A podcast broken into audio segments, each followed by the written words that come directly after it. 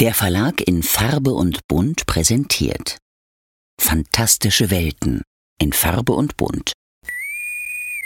Planet Trek FM ist ein Podcast von planettrek.de.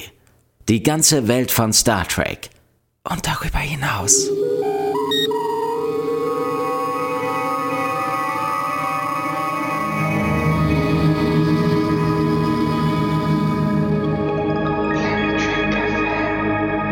Und herzlich willkommen zu einer neuen Ausgabe von Planet Trek FM, die ganze Welt von Star Trek. Wir sind bei der Nummer 171. Mein Name ist Claudia Kern und neben mir auf entweder Rikers oder Troyes sitzt, da darf er sich dann frei entscheiden, ist mein geschätzter Kollege Björn Sülter. Hallo. Hi Björn. Im mintgrünen Kleid auf Troyes Sitz. Extra für dich. Ich wusste, dass du diese kluge Entscheidung treffen würdest. Ich habe gerade hab gerade äh, einen Absatz gehabt im äh, TNG-Roman, äh, wo Riker bei Troy, die, das, die den Raum betritt, ähm, auffällt, dass sie ein neues mintgrünes Kleid trägt, das so schön ihre üppigen Kurven betont und hab gedacht, das hat man oh. 2003 vielleicht geschrieben, aber jetzt doch nicht mehr so. Oh. Ja, ist, ist so gut gealtert wie angebrochene Milch, ne? Aber der Riker in den Romanen, du, das ist ein schwere Nöter. Die, die Gedankenwelten von dem will man gar nicht kennen. ähm, wie heißt denn der Roman? Das ist Zeit des Wandels, Band 5, äh, Liebe. A Time to Love oh. auf Englisch. Und äh, nein, es geht nicht um die Liebe zwischen Riker und Troy im Moment. Aber ihm fällt immer wieder auf, wie hübsch sie ist. Oh, okay. Das, ähm, ja, ich, ja. Bin, ich, bin, gespannt, was du da noch zu berichten hast. Ähm, gespannt bin ich aber auch auf was, ich weiß gar nicht, ob du es schon gesehen hast. Äh, die Short Tracks. Äh, die, die Very die Short neu, Tracks, meinst du? Die Very Short Tracks, genau. Ja. also die ersten drei habe ich gesehen. Ich habe die ersten beiden tatsächlich nur gesehen. Ich wusste gar nicht, dass der dritte schon draußen ist. Mhm. Also ich habe den gesehen mit Spock im Zentrum und den mit Kirk im Zentrum. Mhm. Und darf ich dich kurz um deine Einschätzung bitten, bevor wir in Strange New Worlds einsteigen? Also einerseits äh, hoffe ich nicht, dass sie Prodigy äh, steuerlich abgeschrieben haben, um Geld dafür zu verwenden. Weil, äh, ich finde den Ansatz witzig. Das ist ja wie so eine Anthology-Serie mit, mit Legacy-Figuren auf Legacy-Schiffen. Ähm, und dann in diesem 70er Jahre Animationsstil der, der ersten Zeichentrickserie ist natürlich eigentlich eine clevere, lustige Idee. So. Finde ich auch. Ähm, die erste Folge Skin a Cat mit, mit Kirk. Ich habe eine Weile gebraucht, um mir zusammenzureimen, was wohl die Intention war. Und ich glaube, die Intention war eine gute. Aber ich halte es dramaturgisch für so schlecht, dass äh, ich das nicht durchwinken kann. Also es ist ja zum Glück nicht kanonisch, deswegen müssen wir es nicht auseinandernehmen. Aber ja. ähm, es ist so platt. Also das, ja. das finde ich erschreckend und äh, ich finde es äh, noch erschreckender, dass die das auf höchster Ebene so durchgewunken haben. Ich weiß nicht, wie es beim zweiten dir ging. Ähm, ich fand das tatsächlich witzig, um ehrlich zu sein. Es ist völlig absurd und ähm, für Spock meiner Meinung nach out of character. Ja aber es ist in dieser Absurdität, also einfach Spocks Prämisse, ein Missgeschick ist lustig, also muss ein großes Missgeschick noch lustiger sein. Das hatte für mich schon was. Ja, das ist wie bei der ersten Folge im Prinzip. Die Intention, wenn man sie findet, Richtig. ist gut. Die Machart im Detail vielleicht zumindest irgendwie diskutabel. Also den in der Mitte getrennten äh, Offizier, der da auf der Transporterplattform landet. Ja, kann man, kann man machen. Ähm, Out of Character würde ich auch zustimmen. Bei der dritten Folge, ich glaube, da kann ich dich ruhig spoilern, habe ich ehrlich gesagt gedacht, äh, jetzt verlassen sie sie völlig. Da kommen äh, Riker und Crusher zu einem Erstkontakt, der, die Folge heißt Worst Contact, ähm, mit einer Spezies, die sich unter anderem in der Nase bohren und sich die Popel an die Hände schmieren, bevor sie die Hand geben. und okay, ich gebe zu, das ist schon mein Humor. Ja, okay, meiner ist es nicht. The very short tracks presented for Claudia. Exclusively. Unsere, unsere äh, amerikanischen Kollegen früher in der alten Firma haben immer Buren zu mir gesagt, falls sich jemand wundert, was es gerade für ein Laut war. Deswegen. ist schön, dass Sehr es dir schön. gefällt, Claudia. Guck dir den dritten an. Vielleicht ich schreibst du dann tun. irgendwann die Rezension für Planet Track und nicht mehr ich. es ähm, kommt drauf an, also es, ähm, wie du schon sagst, die Intention habe ich auch bei beiden ähm, tatsächlich, habe ich da ein Häkchen dran machen können, fand ich gut. Aber es hapert sehr an der Umsetzung. Und hier bei dem dritten, ich, den ich ja jetzt noch nicht gesehen habe, was du sagst mit ähm, sich die Popel an die Hände schmieren, in diesem doch relativ sterilen TNG-Universum. Mhm. Ähm, das finde ich vom Prinzip her lustig. Ob ich es in der Ausführung dann auch noch so finde, wird sich genau, zeigen. Genau, wart's ab ähm, ist auch viel out of character. Und ähm, ja. ich finde halt diese, diese Second Contact Missionen von der Lower Decks Besatzung äh, von der Cerritos finde ich super. Und die sind ja manchmal ja. auch komplett absurd. Aber das ist hier so ein Level, das ist, das passt für mich nicht zu TNG. Und es ja. ist mir zu platt. Es ist mir tatsächlich zu, zu platt dargestellt. Ähm, es ist mir zu okay. überzeichnet. Aber gucken wir einfach. Ich fand zum Beispiel bei dem ersten von den Very Short Tracks die Szene super, als sich dann die beiden Leute, die die Wasserdruckkontrolle machen auf der Brücke, zu Wort melden genau. und Kirk sagt, äh, wer zur Hölle seid ihr überhaupt? Habt ihr eben schon da gesessen oder habt ihr den Tisch jetzt extra hier auf die Brücke geräumt? Ja, ja genau, das, wo kommt ihr her? Das war der anarchische Humor von Lower Decks. Kurz. Ganz Richtig, kurz. Ja. Aber das, der Rest halt, diese ganzen Versprecher, äh, to fry a fish und to skin a cat und das am Ende dann mit der, mit dem Heiratsantrag und das, das Schiff explodiert, das war mir halt zu. Das war ja, zu das war richtig. Also da bin ich ganz bei dir. Der, der Moment mit den, ähm, mit dem, mit der Wasserdruckkontrolle ist äh, der beste im ganzen Shorttrack. Ja. Also ich glaube, dann spiele ich lieber Charade. Ja, und da, das ist sehr schön. Also ich äh, Respekt vor diesem gelungenen Übergang. Irre.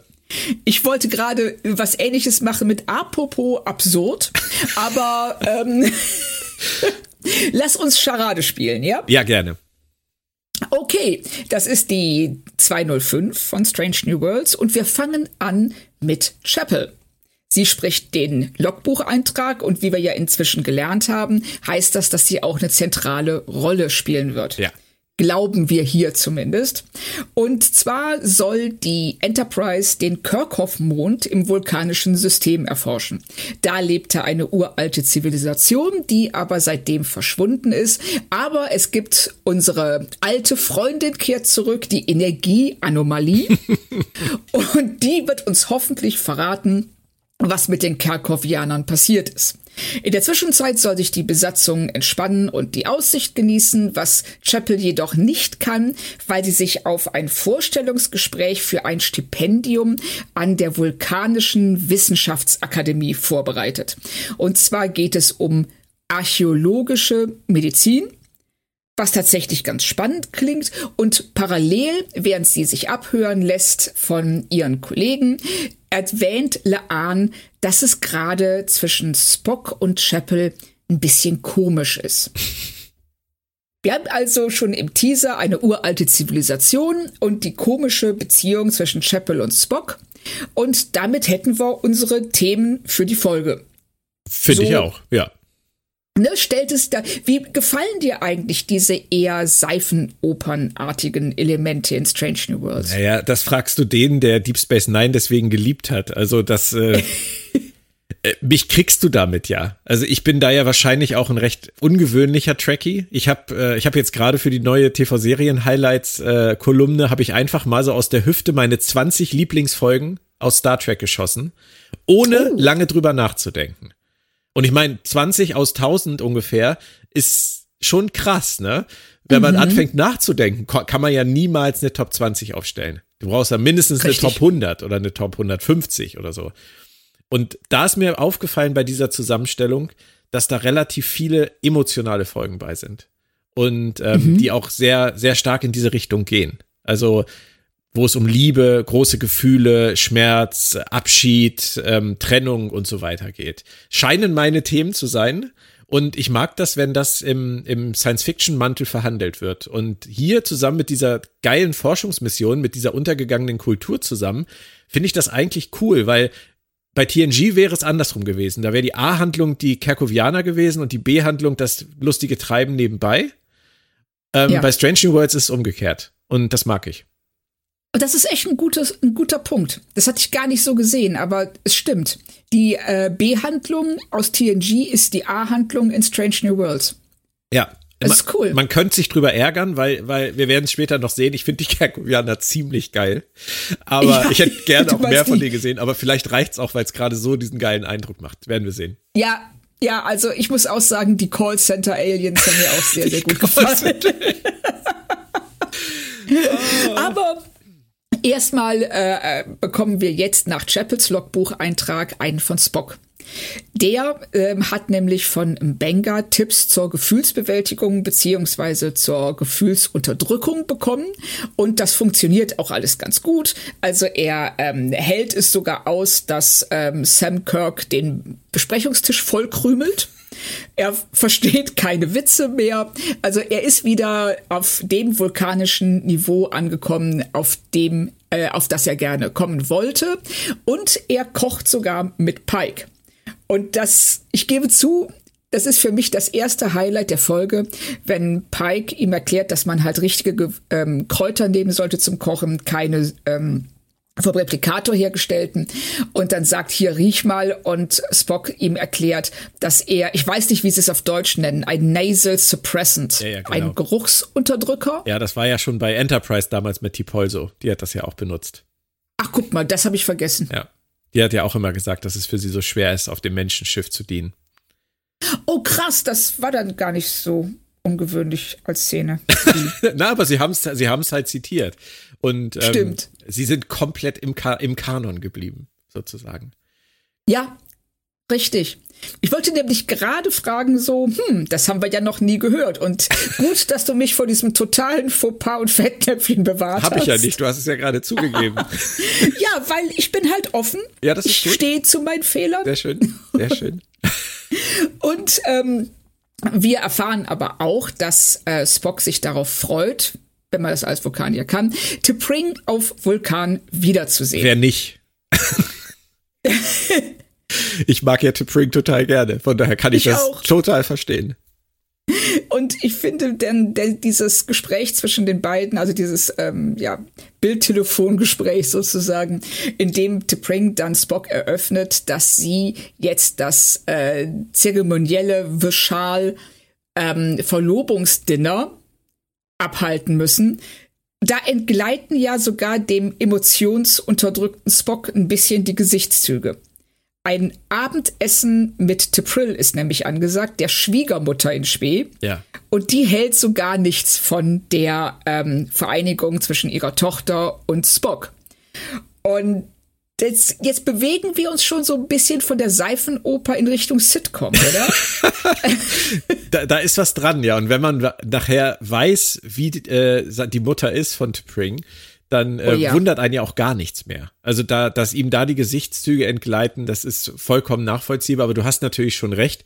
Sie, ähm, sie gehen hier stufenweise ähm, Richtung Sitcom ich wollte jetzt gerade sagen abwärts, aber das ist, ist falsch rum ausgedrückt, weil für mich ist es mhm. ja nicht abwärts. Ähm, Richtig. Aber sie, sie machen das schon in kleinen Dosen und das fängt, finde ich, schon an, als sie im, im Fahrstuhl stehen und Spock äh, ja. mit einem Meter Abstand äh, zu den beiden steht. Da merkst du schon, dass die Comedy-Vibes reinkommen in die Musik, in die Inszenierung. Aber das machen sie so sukzessive in dieser Folge, auch wenn es relativ schnell geht, in relativ kurzer Zeit, dass du dich, finde ich, darauf einlassen kannst. Also, dass, dass du so ein bisschen in diese Schiene reingeführt wirst. Das ging mir ganz genauso. Also alleine schon T'Prings Gesichtsausdruck und die Art, wie sie intoniert, ja. wie sie also versucht, ihre vulkanische Fassung zu bewahren, du ihr aber anmerkst, dass sie komplett gestresst ist. Ja. Die spielt das genauso gut wie Ethan Peck ähm, ja. seine Rolle. Also man, man könnte, finde ich, bei T'Pring denken, dass die Schauspielerin nur einen Gesichtsausdruck hat. Das könnte man aber Ethan Peck tatsächlich auch unterstellen. Bis zu dieser ja. Folge wahrscheinlich. Danach nie wieder. ähm, Aber ich finde das toll, was sie da mit T'Pring macht. Und sie hat manchmal so Momente, da kommt nachher auch noch so eine Zeile von ihr, ähm, die finde ich einfach großartig, wie sie die rüberbringt. Ich habe die Folge äh, ja auch auf Englisch geguckt und auf Deutsch. Ja. Und es ist, also im Englischen ist sie halt auch um Welten besser als im Deutschen. Da sind diese Nuancen ja. viel besser spürbar. Im Deutschen ist sie steifer. Oh, okay. Also ich glaube auch, ich weiß, welchen Satz du meinst. Da kommen wir ja später noch ja. mal drauf. Ähm, hattest du eigentlich auf dem Schirm, dass es Stress zwischen Spock und Sarek gibt? Ja, also das ist ja, ist ja auch kanonisch belegt, dass ja, deren Beziehung genau. kompliziert ist. Ähm, sie führen es dann halt hier jetzt auch ein, dass es zu dieser Zeit schwierig ist. Äh, ich hätte mir tatsächlich James Frayne gewünscht. Auch in dieser mhm. Folge, obwohl ich finde, dass, dass Mia Kirschner das ganz toll macht. Ähm, und dass es wahrscheinlich auch für die Folge besser war, sie alleine an Bord zu bringen. Aber für die Zukunft fände ich es super, wenn, wenn James Frayne äh, die Rolle aus Discovery auch hier nochmal weiterspielen würde.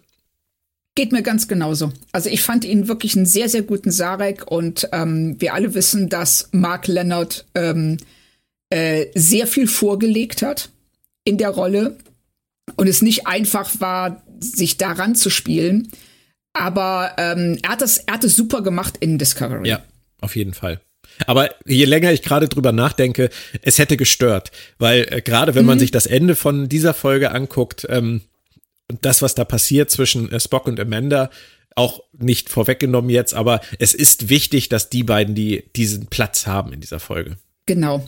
Und auch dieser, ähm, was jetzt auch ein bisschen vorweggenommen ist, ähm, es ist ja in dieser Folge geht es ja ganz viel um Perspektivenwechsel. Ja. Und ähm, das wäre weitaus weniger stark gewesen, wenn die ganze Zeit Sarek daneben gestanden hätte. Richtig. Was hätte er sagen sollen? Hm, stimmt.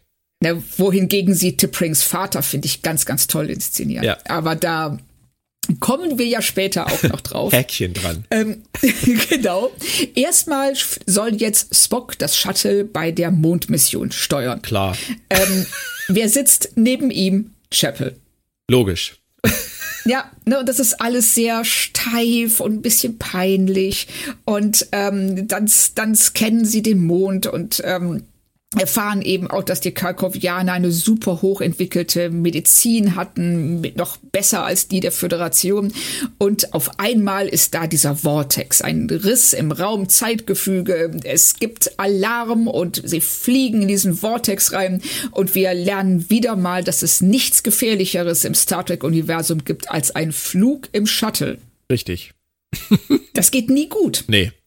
Obwohl Brandon Braga gar nicht bei der Serie hier mitschreibt, der hat ja eigentlich die Shuttle-Abstürze bei Voyager als äh, regelmäßig wiederkehrendes äh, Story-Element etabliert. Bei Orville dann übrigens auch nochmal. Ähm, aber ja, stimmt. Es, es stimmt schon. Also diese Shuttle-Reisen, die sind in der Regel eine schlechte Idee. Ja, genau. So, und hier ist und so ist es hier auch, denn ähm, nach dem nächsten Schnitt erwacht Spock in der Krankenstation. Und wie hast du die Unterhaltung und die Inszenierung von dem, was sich dann abspielt, wahrgenommen? Total großartig, weil ähm, man im Prinzip wie Spock diesem Gelaber zuhört und denkt, was wollt ihr eigentlich von mir? Genau. Ne, das ist so, ähm, die, das ist so die, da stehen da Ärzte und Kollegen und, und äh, Familie um dein Bett herum und versuchen dir irgendwie zu sagen, dass du, keine Ahnung, morgen stirbst oder so, was wollt ihr? Und dann ist es halt ja zum Glück nur, dass er jetzt rein menschlich ist, was ja schon ein wenig überrascht an dieser Stelle. Ähm, nicht ja. nur ihn. Ähm, wie ging's dir denn? Mir, mir ging es ganz genauso. Also alleine, dass sie ihn so aufnehmen, dass man die ganze Zeit weder die Ohren noch die Augenbrauen sieht. Ja. Und ähm, wenn er sich dann aufsetzt und du siehst Ethan Peck halt, ja. nicht Spock. Und sein What the fuck, was dann in den Vorspann geht, das ist schon ganz großartig. Das war dir nicht drüber. Nein. Dir? Nein, nein, nein, nein, überhaupt nicht. Aber ich äh, könnte mir vor, es ist ja, es ist ja häufig so, dass, dass das Kritik bringt. Also das New Track, Entschuldigung, äh, das Star Trek seit 2017 ähm, dazu neigt, doch eine etwas blumigere Ausdrucksweise in die Folgen einzubringen. Und ähm, dass Spock jetzt da sitzt und What the fuck sagt, ähm, das hätte er früher halt nicht getan. Deswegen gibt es da ja immer wieder Kritik an sowas. Ich finde es völlig legitim an der Stelle, so zu reagieren. Ja, ich vor allen Dingen ist ähm, nicht nur, dass es seiner Überraschung und äh, ganz ehrlich, es war auch das, was ich gedacht habe in dem Moment. Äh, war auch what the fuck? Ja. Und ähm, aber das eher, das erfüllt ja auch gleich mehrere Zwecke. Nämlich zum einen drückt es diese Überraschung aus, die wir empfinden, die er empfinden. Und es ist eben so unspock. Ja. Dass ganz klar ist, okay, das hat jetzt schon deutliche Konsequenzen, dass wir nur noch seine menschliche Seite vor uns sehen. Ja. Und ähm, ich finde es auch sehr schön, dass sie dann direkt in den Vorspann gehen und uns Zeit lassen, da eine Minute drüber zu sinnieren. ähm, es ist ja diese Staffel Strange New Worlds, ähm, auch ohne jetzt die nächsten Folgen vorwegnehmen zu wollen, aber sie experimentieren echt viel. Sie experimentieren viel und sie haben etwas umgesetzt, was ich mir in der ersten Staffel gewünscht habe, nämlich, dass sie näher an den Charakteren dran sind. Ja. Und ähm, das merkt man Insbesondere finde ich mit dem Wissen um das, was noch kommt. Also es ist äh, mir tatsächlich auch schon aufgefallen, als ich die Staffel das erste Mal geguckt habe. Auch bei dieser fünften Folge beim ersten Mal gucken, habe ich äh, natürlich gemerkt, dass sie hier an die Figuren näher rangehen, dass sie uns viel mehr über die Figuren erzählen und mhm. auch die Emotionen mehr zulassen. Aber wenn man dann weiß, wohin das noch führt, zu was für emotionalen Höhepunkten das noch geführt wird, dann ist das im Rückblick, wenn man die Folgen dann noch mal guckt, finde ich nur noch ähm, großartiger, sich darauf einzulassen. Also jetzt auch mit dem, ja. was Chapel versucht. Ähm, die meisten werden die Staffel ja eh schon durchgeguckt haben, davon gehe ich jetzt mal aus. Und äh, dass Chapel halt versucht, äh, bei, bei den Vulkaniern zu landen. Und ähm, wenn ich dann an den Song denke aus, äh, aus der Musical-Folge, äh, ja. wo sie dann I'm Ready singt, ähm, mit dieser Bestimmtheit, die sie auch am Ende dieser Folge hat, als sie den Vulkanier wegschaltet. Ja das zahlt sich alles so gut aus, was sie hier an, was sie hier aufbauen. Das, äh, das finde ich, das ist eine, eine pure Freude, das im Rückblick zu sehen, wie gut das da schon angesetzt wurde. Ja. Verstehst du, was ich meine? Richtig. War ein komplizierter ganz, Satz.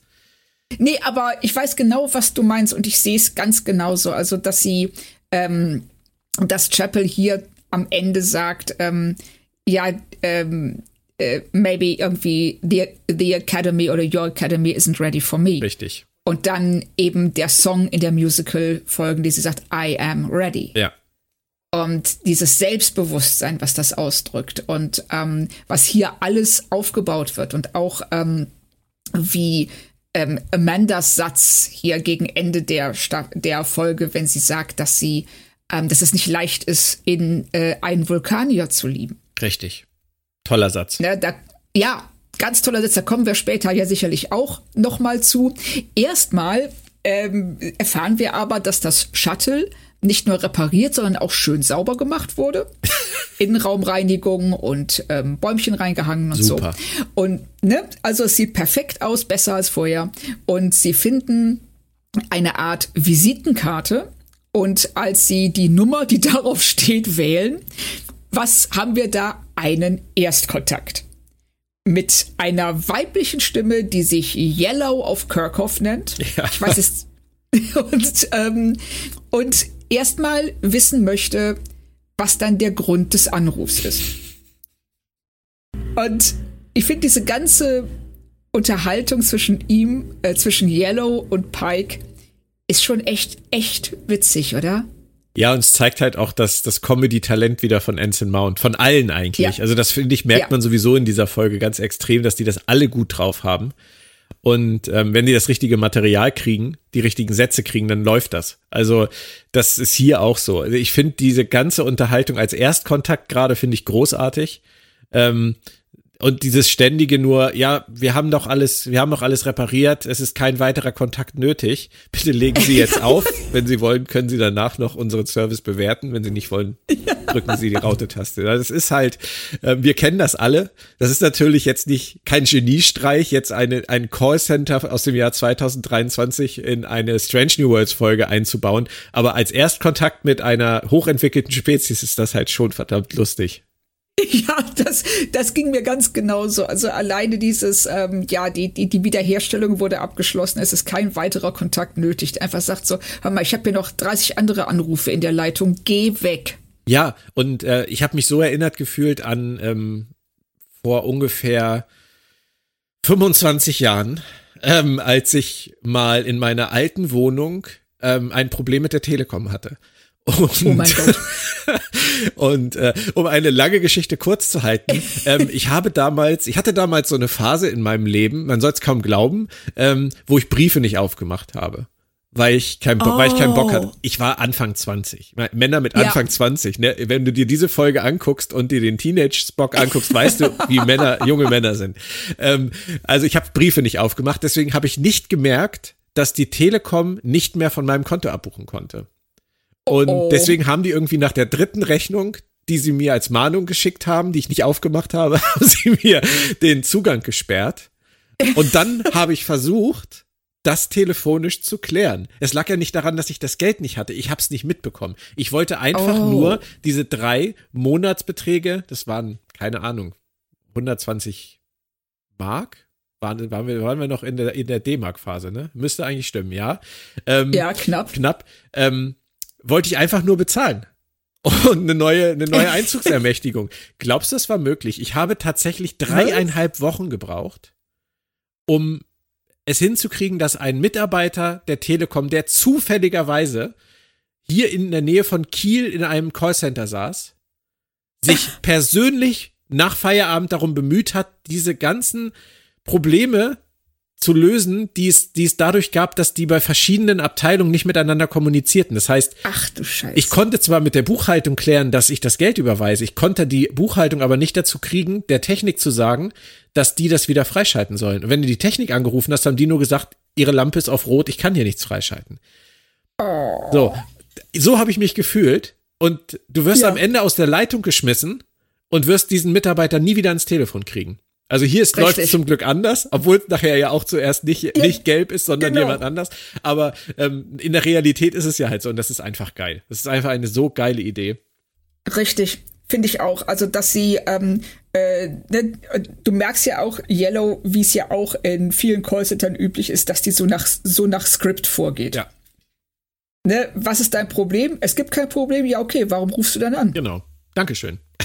ja, Danke, äh, dass Sie mit dem, äh, mit dem Telefondienst von Kerkhoff telefoniert haben. Genau. Und tschüss. Dieser Service kostet fünf Latinumstreifen pro Minute. ja, genau. Und ähm, wir haben jetzt da Spock ja im Grunde genommen, er ist ja nicht krank. Also wird er aus der Krankenstation entlassen und wir sehen die gleichen Szenen, die wir eben hatten, eben praktisch jetzt aus seiner menschlichen Perspektive. Und ähm, er hat also große Probleme, ähm, Sam Kirks Rumgekrümele zu ertragen, was dann darin gipfelt, dass er festgehalten wird von zwei anderen Besatzungsmitgliedern, während er Sam Kirk anschreit, Don't test me, Kirk, I will break you. Es ist, es, es ist von vorne bis hinten großartig. Also das, da würde ich sagen, das war der Befreiungsschlag von Ethan Peck, weil da merkst du dann wirklich, ja. was in dem brodelt und was der auch zurückhalten muss, um den Spock normalerweise zu spielen. Das ist äh, ja. von, das ist ja in jeder, in jeder Szene in seiner Mimik abzulesen. Und ähm, ich musste ehrlich gesagt, als er da auf, in der Krankenstation noch saß und dann sozusagen freigelassen wurde und sich so an den Bauch fasste und sagte, oh, Hunger, ist das normal? Musste ich an Q denken, an Q als Mensch in, in ja, Déjà Q. Stimmt. Das war ähnlich ja. inszeniert, das war ähnlich geschrieben und von John Delancey sogar ähnlich gespielt. Also, das, das, ja. das, vielleicht ist es eine Hommage. Es sind aber mehrere Teile in dieser Folge, die dann in diese Hommage-Richtung äh, fallen. Das war das erste Mal, dass ich das gedacht habe. Und direkt danach das zweite Mal mit dem Bacon, ähm, den er sich ja, da reinpfeift. Genau. Mit, mit den Witzen, über die er immer äh, extremer lacht mit, mit Kirks Geschirr, hast du gesagt. Da musste ich tatsächlich an Data denken und Mr. Tricorder aus Generations. Ja. Wo sich ja auch, nachdem er den Emotionschips bekommt, Brent Spiner in einen Rausch spielt, sagen wir mal. Ich fand es damals schmerzhaft, äh, weil ich das wirklich, das war mir auch zu viel. Aber ja. das ist auch so eine ähnliche Szene. Richtig, das stimmt. Und das, ähm, Sie führen das ja dann auch noch weiter, wenn er mit Laan redet. Oh, su und seine, super. Das ist eine schöne Szene, ne? wenn, wenn er dann sagt, sie, ja, ich bin so wütend und hilflos und irgendwie genervt und sie sagt, ja, du bist, du gehst äh, mit deiner Gefühlswelt ist die eines, ist die eines Teenagers. Und ich fand das auch, ich fand es sehr schön, ähm, wie er dann auch auf sie reagiert und sie auf ihn, wie, wie die beiden miteinander umgehen, oder? Ja, auch wie er sie dann anguckt und sagt, und da sind doch noch andere Gefühle in mir. Und sie sagt, äh, Moment. Also ich muss ganz ehrlich an dieser Stelle mal sagen, Claudia, wir verfallen hier äh, gerade in eine absolute Lobpreisung dieser Folge. Das ist auch völlig in Ordnung. Aber man muss zumindest kritisch anmerken dürfen, dass es keinen Sinn ergibt, dass Laan Spock counselt. Nein, nö. Das also. ist, äh, da, da bin ich, da, da bin ich ganz bei dir. Und ich wollte auch jetzt eigentlich tatsächlich zum ersten Kritikpunkt kommen. Ah, okay. Nämlich, dass ähm, Spock sagt ja, erklärt er dann, dass ähm, also die Emotionen von Vulkaniern halt total drüber sind und dass sie deshalb schon ähm, in frühester Kindheit lernen, sie zu unterdrücken. Ich weiß nicht, wie geht's dir? Gefällt dir diese Interpretation von Vulkaniern? Es ist ja auch nichts Neues, aber ähm, ich ich finde es sehr, sehr extrem. Ich fände es viel schlüssiger, ähm, wenn man, wenn man den Kindern gestatten würde, das in kontrollierter Umgebung bis zu einem gewissen Grad auszuleben. Ja. Und es dann aus Gründen äh, später irgendwie unterm Deckel zu halten. Aber wahrscheinlich haben die Vulkanier gemerkt, dass ähm, es so nicht funktioniert für sie. Und dass die Emotionen mhm. zu stark sind und dass sie von Beginn an unter Kontrolle gehalten werden müssen. Ähm, ich finde es nicht schön, aber ich finde es auch spannend, weil ähm, wir haben ja mal vulkanische Zombies bei Enterprise gesehen und wenn die Vulkanier ihre Logik verlieren, sind die, glaube ich, ziemlich krass drauf. Ja, das glaube ich auch. Das, ähm, ich störe mich tatsächlich ein bisschen an dem Unterdrücken, weil ähm, das, ähm, wenn du etwas unterdrückst, kannst du nie entspannt sein. Nee, es ist, ist die Frage, das Wort ist vielleicht, ist vielleicht wirklich ungünstig. Richtig, das, das, das ging mir auch so. Also ich hätte mit kontrollieren viel besser leben können als mit unterdrücken. Ist aber tatsächlich äh, früher auch die gängige Bezeichnung gewesen. Genau. Und das gefiel mir auch besser, weil es, äh, weil Kontrolle nicht dasselbe ist ja. wie Unterdrückung. Ja.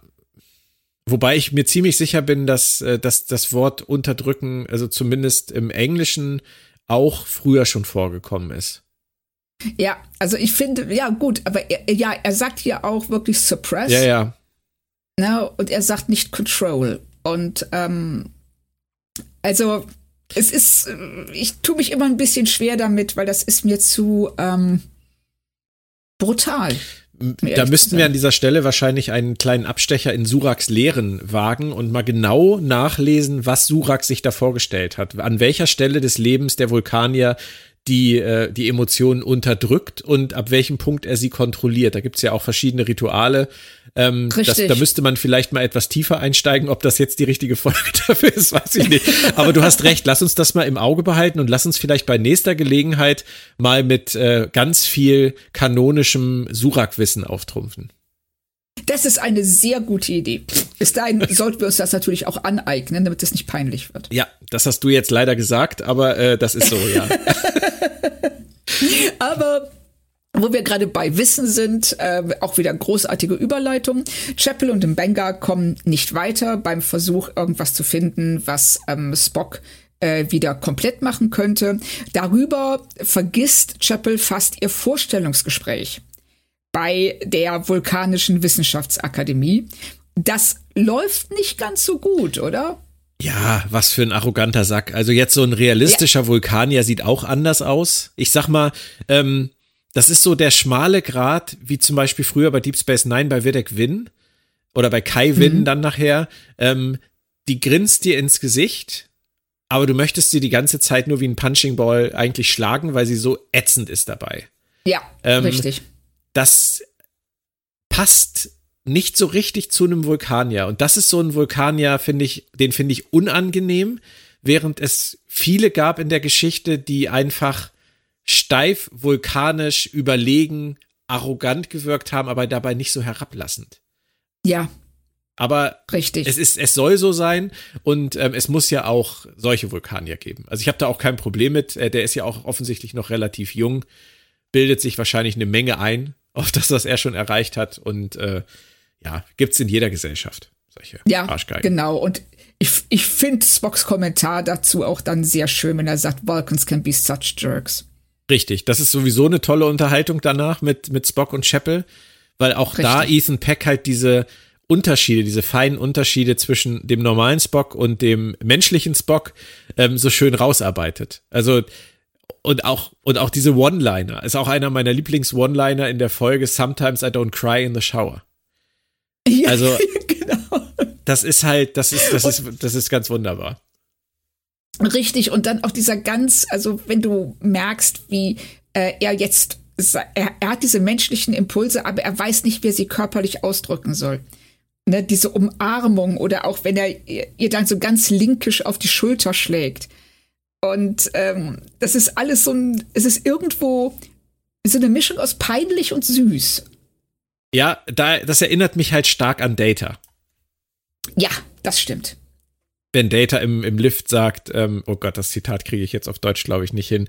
Meine Neuralmuster haben sich an ihre gewöhnt. So sinngemäß, du weißt, was ich meine. Oh ja, ja, ähm, genau, richtig. Ne, um Freundschaft zu beschreiben.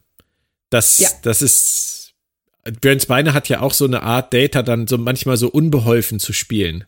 Und ähm, mhm. das macht Ethan Peck hier ähnlich. Das ist bei der Umarmung ganz deutlich. Ja, also man merkt beiden an in dieser Szene, wie ungewöhnlich die Situation für sie ist. Und auch, ne, wie Chapel ihn mustert die ganze Zeit. Und ähm, ich, du, ich will das, das, Entschuldigung, ich will das auch nicht, dass wir das vergessen. Ich finde, äh, die geht immer zu sehr unter und auch in dieser Folge, du hast am Anfang gesagt, sie, sie spricht das Intro und man könnte annehmen, dass es dann jetzt eine Folge über Chapel ist, aber dass wir dann halt sehen werden, dass das eigentlich anders ist. Ich finde das gar nicht. Und du hast das eigentlich schon so schön herausgearbeitet. Das ist eine Chapel-Folge. Es geht um du sie, es geht um ihre Karriere, es geht um die Beziehung zu Spock, es geht um die Mission zu den Kerkovianern. Sie ist immer dabei und ich finde, gerade in diesen Szenen merkst du, was Jess, Jess Bush schauspielerisch auch einfach drauf hat. Die, die kann auch so viel über ihr Gesicht und ihre Stimme transportieren. Ja. Also, man kann den Machern wirklich nur immer wieder begeistert das Lob aussprechen dafür, was die da zusammengecastet haben. Auch wenn ich mit äh, Celia ähm, Rose Gooding noch ja immer nicht so hundertprozentig warm geworden bin, aber es ja. ist einfach ein ganz, ganz toller, begnadeter, begabter Cast. Ja, das geht mir ganz genauso. Und ähm, Du hast recht. Also ich hatte auch eigentlich schon, als ich sagte, man könnte annehmen, dass es eine Chapel-Folge ist, aber es ist eine Spock-Folge. Da habe ich selber gedacht, so, was sage ich da eigentlich?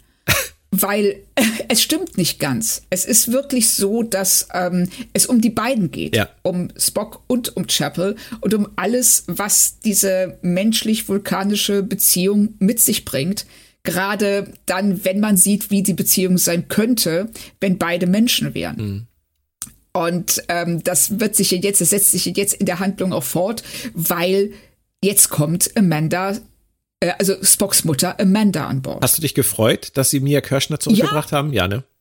Ja, ich fand das gut. Und du? Ja, ich fand, sie hat das damals schon in Discovery gut gespielt und äh, ich finde sie auch in dieser Folge wieder super. Ja, finde ich auch. Also sie ist mir ehrlich gesagt fast ein bisschen jung. Ja. Für Spocks Mutter, weil ich habe den Eindruck, dass da zwischen den beiden vielleicht zehn Jahre liegen. Aber darüber ähm, bin ich ähm, seit Winona Ryder äh, hinaus. Es ist ein gutes Argument. ähm, und wir treffen Amanda im Transporterraum. Spock kommt an und die Mütze. Ich hätte es super gefunden, wenn er den Spock-Helm getragen hätte. Den, weißt du, oh den, Gott, den ja. aus Lower Decks, äh, der auch in, ja. im Museum von, von Benjamin Stöwe ja, steht, den ich auch immer wieder gerne heimlich aufsetze. Ähm, nee, aber die Mütze war auch toll. Und auch die Art also und Weise, wie er und Pike das versuchen zu relativieren und Pike dann halt, ich habe auch so eine. Ja, genau, das ist Vorschrift, weil er hat Nervenschäden und Muskelzuckungen im Gesicht. Und die Zuckungen, die werden auch direkt größer, als Amanda nämlich den beiden eröffnet, dass T'Prings Familie sich bereit erklärt hat, das Vishal-Dinner an Bord der Enterprise abzuhalten. Und zwar nicht irgendwann, sondern morgen Abend. Genau, so muss das sein. Ja, und das ist, und da äh, gleitet Spock dann wirklich alles. Und Amanda, die ja schließlich seine Mutter ist, erkennt, was los ist. Und ich finde den One-Liner, den Spock dann bringt, auch sehr schön, wenn er einfach zu ihr sagt, Hi Mom. Ja, ja. Also da sind so viele kleine Szenen, Sätze, ähm, Elemente drin, im, auch im Hintergrund manchmal. Das macht einfach Spaß zu sehen. Auch dass äh, Laan vorher in der, in der Unterhaltung zu ihm sagt, äh, und dieses Snacken immer. Die ganze Zeit ist man nur am Essen. Und das macht er ja auch. Er, er ist ja auch nur am Snacken. Stimmt. Und ähm, gerade so Leute, die so ein äh, Teenager zu Hause haben, die wissen ganz genau, worum es geht. ja. halt all, all diese Dinge, die Spock dadurch lebt, das ist der Alltag von Eltern mit Teenagern. Und ähm, das ist schön, wenn man das einfach mal so sehen kann, ohne sich damit beschäftigen zu müssen. Aber du hast recht, das Heimam ist super. Ja, das Heimam fand ich auch sehr schön und auch diese ganze ähm, Unterhaltung, die sich jetzt daraus entspinnt, weil es wird ganz, ganz klar, sie müssen dieses Dinner abhalten, sonst könnte es sein, dass die Verlobung beendet wird. Es ist alles, ich fand, fand es ein bisschen konstruiert, wie sie das hergeleitet haben. Ja, die Vulkanier sind da halt sehr streng. Und die Mutter äh, von, von T'Pring sucht offensichtlich ja jede Chance oder würde jede Chance wahrnehmen, um das zu beenden. Es ist konstruiert. Natürlich ist es ja. konstruiert und ähm, auch, dass die sich nachher in Lebensgefahr begeben müssen, um mit dem Shuttle wieder dahin zu fliegen, anstatt dass man da nach einer anderen Lösung sucht. Ja, ähm, das soll so passieren, aber das hatten wir schon in Staffel 1 von Strange New Worlds. Das hat ein bisschen abgenommen jetzt, aber es ist immer noch immer mal wieder so, dass Dinge passieren, weil sie passieren sollen und nicht, weil sie logisch ja. passieren müssten. Richtig. Also so ging es mir hier auch. Ich hab's, ähm, ich hab's gekauft, aber nur eben unter der Prämisse, dass es so sein muss, damit die Folge weitergehen ja, kann. Ja, genau. Na, und die geht jetzt auch weiter mit Cosplay. Super, oder?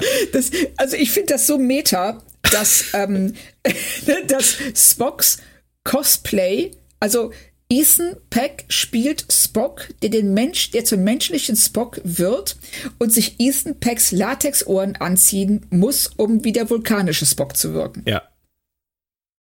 Das ist schon groß. Das ist schon groß. Mir ist tatsächlich aufgefallen bei dieser Folge, ähm, ist jetzt kein, kein langfristiger Kritikpunkt, aber es ist mir tatsächlich aufgefallen, dass ich rein optisch den echten Ethan Peck lieber sehe als den Spock Ethan Peck. Ich, Ach, das ist interessant. Ich mag, also es ist mir hier aufgefallen, weil ich den Kontrast hatte. Also ja verstehe mich nicht falsch, es geht mir nicht um die Emotionen. Es geht mir nee. auch nicht um die Art, wie Ethan Peck es spielt, weil das würde ja nicht zu Spock passen. Aber mir ist in dieser Folge in der Gegenüberstellung aufgefallen, dass ich die, dass ich das, das Make-up von Spock und die Art, wie seine Haare sitzen, ähm, nicht so gerne mag wie bei der menschlichen Version. Also, verstehst oh. du, was ich oh. meine? Klingt jetzt gerade ja, so, ja. als wäre ich Chapel. Aber ähm, Äh, es ist nicht, also sie haben, müssen ihn ja dann irgendwie zurechtzimmern für dieses Abendessen und da sieht er dann ja auch noch cosplayiger aus als sonst. Das wollte ich gerade sagen, dass sie ihn ja auch, ähm, dass sie das Make-up ja verändern. Ja, ähm, das, das verstärkt diesen Eindruck natürlich extrem. Aber grundsätzlich finde ich, hat Ethan Peck halt, so wie er ist, noch eine viel größere Ausstrahlung sogar. Das ging mir auch so. Also ich mag einfach auch, wie ähm, sein, sein, seine ganzes, äh, sein, ganzer, sein ganzes Gesicht sich verändert. Also auch die Augenpartie vor allen Dingen ja. äh, viel besser hervorgehoben wird, als das äh, in seinem Spock-Make-up der Fall ist. Ja, stimmt. Also, und aber erstmal jetzt, sie haben das Make-up angelegt, wie du schon sagst, und jetzt üben sie das Ritual. Und das ist, weil wir, weil es um Vulkanier geht, natürlich mit Schmerzen und ähm, Genauigkeit und ähm, einer äh, detaillierten Analyse, was man alles im Leben falsch macht, verbunden. Großartig. Wenn wir uns das nächste Mal auf einer Con treffen, Claudia, nehme ich eine, nehme ich eine Eieruhr mit, so eine, oder so eine Sanduhr mit und dann machen wir das auch mal. Oh, das ist gut. Und sagen wir uns während einer Sanduhr mal das, was wir uns sonst nie sagen würden. genau. Großartige Idee, wirklich. Also ja, sollten viel mehr Leute machen. Richtig, was wird schon schiefgehen? Also. Genau. was wird schon schiefgehen? wir sehen es hier ja dann auch direkt, dass ähm, sie äh, äh, nicht einmal die erste, also Amanda kann nicht mal die erste ähm, Bemerkung zu Ende sprechen, ohne dass Spock steil geht. Ja. Und dann wird ja auch direkt gesagt so, oh oh, ich weiß ja nicht, ob das gut geht. Und ja. ähm, Amanda zeigt ihm, das ist, finde ich, die erste, der erste Moment, wo wir ähm, bei Amanda in dieser Folge in die Tiefe gehen, wenn äh, sie diesen heißen Teekessel anfasst. Ja. Und sagt, ja, Vulkanier können das problemlos anfassen. Äh, Spock verbrennt sich direkt die Finger. Und Amanda natürlich auch, aber man merkt ihr das überhaupt nicht an. Mhm. Und sie sagt ja dann auch, ich habe gelernt, auf Vulkan meine Schmerzen zu unterdrücken. Und das ist ja schon der Vorgriff auf die Abschlussunterhaltung, wo es darum geht, was sie alles erdulden musste, ja. psychisch. Das ist ja gar nicht vergleichbar mit diesen physischen Schmerzen dieser heißen Kanne, aber es ist die, die passende Analogie dafür. Ja, richtig. Das, ähm, äh, das, ging mir, das ging mir nämlich auch so, dass sie hier schon, wie sie es ja auch in der ganzen Staffel machen, die Saat legen für was, was wir dann später ernten können, um in der Metapher mhm. zu bleiben. Ähm, ja. Aber dann haben wir eine sehr, wie ich finde, wieder deutlich witzigere Szene, wenn Uhura, Una und ähm, Ortegas Spock beibringen, wie Spock zu reden. Mega. Also wirklich. das ist Situationskomik, die, die können sie einfach. Ja, ich finde auch, ähm, geht es dir auch so, dass du den Eindruck hast, dass der Cast einfach in der zweiten Staffel, dass die alle wirken, als wären sie seit Jahren miteinander befreundet? Ja. Also Wirklich. Ich finde das auch. Und es macht Spaß zuzusehen. Ja. Es geht mir ganz genauso. Und auch dieses, äh, diese freundschaftliche Ebene auch zwischen Pike und Spock. Das mhm. kommt ja dann auch, wenn er dieses, das, das dritte, der dritte Bestandteil des Rituals besteht ja aus einem Mindmeld, bei dem man sich die Erinnerung der Person, die vor einem sitzt, ansieht, also in diesem Fall Amandas, und ähm, Spock kriegt das überhaupt nicht hin. Und sagt so, ja. ich kann das nicht, ich kann mir das, ich kann das nicht faken. Und ja. Pike, der auf dem Sofa sitzt, dann einfach nur sagt, nee, kriegen wir nicht hin, das klappt nicht. Und das ist sehr, es ist alles so sehr freundschaftlich, finde ich. Ja. Und das ist erstaunlich, weil ähm, sie haben das ja bei Discovery auch versucht mit der Brückencrew, dass sie die versucht haben, ja. die Nebencharaktere über mehrere Staffeln ein bisschen mehr ins äh, Scheinwerferlicht zu holen und die als letztendlich so als richtiges Team zu inszenieren. Aber da habe ich es nie geglaubt und nie gefühlt. Und äh, hier, das geht mir genauso. hier äh, merkt man es halt. Ich finde, hier springt der Funke halt wirklich über von der von der vom Bildschirm ähm, zum Zuschauer. Ja, das, das ging mir ganz genauso.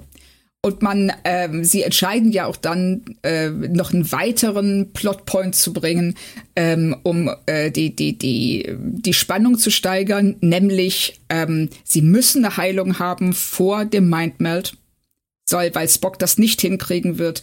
Und gleichzeitig sagt Mbenga und Chapel stellen fest, dass sie nun, dass sie nur insgesamt 24 Stunden haben, sonst werden die, sind die Gene irgendwie, weiß nicht, sind, ist wie ein Kuchen. Die sind dann aufgegangen und das kann man nicht mehr zurücknehmen. Spielt am Ende auch keine Rolle, was sie da Techno-Babble-mäßig. Richtig. Das, das, das interessiert dann keinen mehr. Nee. Aber es ist jetzt einfach so und ähm, Chapel erkennt, okay, wir müssen, das kriegen wir alleine nicht hin, wir brauchen die Kerkovianer. Ja. Deshalb sollen Ortegas, Uhura und sie mit dem äh, Shuttle zurück zur Anomalie fliegen, weil das beim ersten Mal ja auch schon super geklappt hat. Und ich finde es mega, wie Uhura letztendlich die Entscheidung für die drei trifft, dass sie es machen, indem sie sagt, äh, können Sie uns das bitte einpacken. Ja, ja, genau. Das ist auch wieder so ein One-Liner, das kommt so natürlich. Weißt du, Humor ist, ja. ist so schwer. Und ähm, bei dieser Serie gelingt er einfach organisch. Und das mag ich. Ja, das stimmt. Das, äh, das geht mir ganz genauso. Und das, äh, sie, weil es eben alles, es wirkt so natürlich. Ja. Und, ähm, und so ist es hier auch, äh, auch wenn die Szene an sich oder die, die Idee an sich vielleicht so ein bisschen die Augenbrauen, man dabei die Augenbrauen hebt, wenn man das hört. Ähm, aber die Intention ist da. Wir, wir verstehen auch, dass Chapel sich schuldig fühlt und verantwortlich für Spocks Schicksal, weil sie mit ihm im Shuttle saß. Das wird ja dann auch noch mal gesteigert. Und deshalb brechen sie jetzt zur Anomalie auf. Und parallel dazu ähm, soll Amanda T'Prings Eltern ablenken, damit Spock eine Minute Zeit hat, um T'Pring alles zu erklären, was er nicht macht. Was er nicht macht, nein, richtig. Ähm, sie fragt ihn ja später dann, ob es einen Punkt gab, an dem er versucht war, ihr die Wahrheit vorher zu sagen. Und ja. das verneint er ja im Prinzip. Das hat mich gewundert, weil er hätte ja zugeben können, dass er es eigentlich vorhatte und dann in dem Moment aber davor zurückgezuckt ist, weil sie so große ähm, Belastungen mit ihrer Mutter hat. Also das sagt er zwar im Prinzip auch, aber auf ihre Frage, gab es einen Punkt, an dem du es mir sagen wolltest, sagt er nicht ja. Äh, wäre, das hat mich auch gewundert. Wäre sinnvoll gewesen. Also ich sag mal so, in einer Beziehung, die funktionieren soll, ist es immer sinnvoll, auch darauf zu achten, was man sagt und wie man es sagt und wann man es sagt. Und das ist ein Punkt, an dem er ungünstig antwortet. Ähm, aber ja. die Unterhaltung zwischen Spock und T'Pring fand ich wieder super. Und da fällt halt auch dieser Satz von T'Pring, den ich vorhin schon angesprochen habe. Moment, darf ich? Ja, bitte. Ähm, äh, äh, The Mother Eating Her Young. Genau, das ist genau in ungefähr, ich, er sagt ja irgendwie, ob es so lustig ist wie, ich, ich weiß, was er sagt. Sie ähm, beschwert sich darüber, dass ihre Mutter ähm, drei Stunden mit ihr rumdiskutiert hat, was sie anziehen soll. Ah. Und Spock weiß nicht, was er sagen soll, sagt faszinierend. Genau. Und sie sagt ja faszinierend in derselben Weise, mit, genau. in der Mütter ihre Jungen fressen. Genau. Und das sagt sie mit dieser gleichen äh, stoischen Gleichgültigkeit, die sie immer drauf hat. Und aber in dem Moment, Spock als Mensch fängt an zu kichern, als Teenager-Mensch. Und da ja. habe ich dann nur gedacht, geil, jetzt merkt Spock in dieser Sekunde als Mensch, dass seine Freundin lustig ist. Dass ja, das, was sie stimmt. sagt, dass der Subtext viel entscheidender ist als die Art, wie sie sagt, weil wie sie es sagt, ist null lustig. Das ist nie lustig. Ja. Aber was sie sagt, ist lustig. Und das haben sie toll gemacht an der Stelle. Du hast recht. Das ist, das, das ist wirklich ähm, eine super Erkenntnis. Das, äh, auf die Idee bin ich gar nicht gekommen, aber es stimmt. Er kann als Mensch eine ganz andere Ebene von T'Pring wahrnehmen, als er das als Vulkanier konnte. Mhm. Großartig. Ja. Und sie treffen ja dann ähm, in Pikes Kabine ein, wo ja das äh, Vishal-Dinner stattfinden soll. Übrigens, wieso heißt das eigentlich ein Dinner? Weil es ist keiner was. ja, Pike kann so. einem schon leid tun. Ja, Pike hat, wie Spock sagt, die ganze Nacht vulkanische Spezialitäten gekocht. Es wird alles sehr schön vorbereitet und dann haben wir den Auftritt von Tepril und Svet, Mutter und Vater von T'Pring. Wie fandst du das? Wie, wie findest du Tepril? Also die beiden zusammen sind halt wie aus einer Sitcom entlaufen. Das, ja. äh, da würde ich darauf zurückkommen wollen. Ähm, Tepril ist wie die Pest. Da, da bleibe ich bei. Äh, die Frau ist grausam, ganz, ganz furchtbar. Äh, Tipring ja. ist wirklich äh, zu bewundern dafür, dass sie so ruhig bleibt. Der kann man auch wirklich was hinterher schmeißen, der Frau. Das, äh, das trifft immer richtig. ähm, während der Vater halt, ja, so ein Treudover ist, der unter der Fuchtel steht. Aber spannend fand ich, dass erstens ist er sehr offen. Ähm, ja. Ein Vulkanier, der sehr offen ist, bei so einer Frau ist interessant. Und äh, das zeigt sich auch dadurch, dass er mit den Fingern ist. Hat mich ja. auch sehr überrascht. Das hat mich auch überrascht. Also seine, die beiden sind als Paar. Ähm, ich weiß nicht so richtig, ob es funktioniert. Klar, sie spielen es auf den Humor, aber er ist als Figur, er ist so aufgeschlossen und ähm, bereit, Neues auszuprobieren und Varianten zu testen. Und das ist ja das auch schon vorher bei dem Vorstellungsgespräch bei der Wissenschaftsakademie, wo der ähm, Vulkanier ihr ja, äh, Chapel ja vorwirft, dass sie von dem Originaltext abgewichen ist.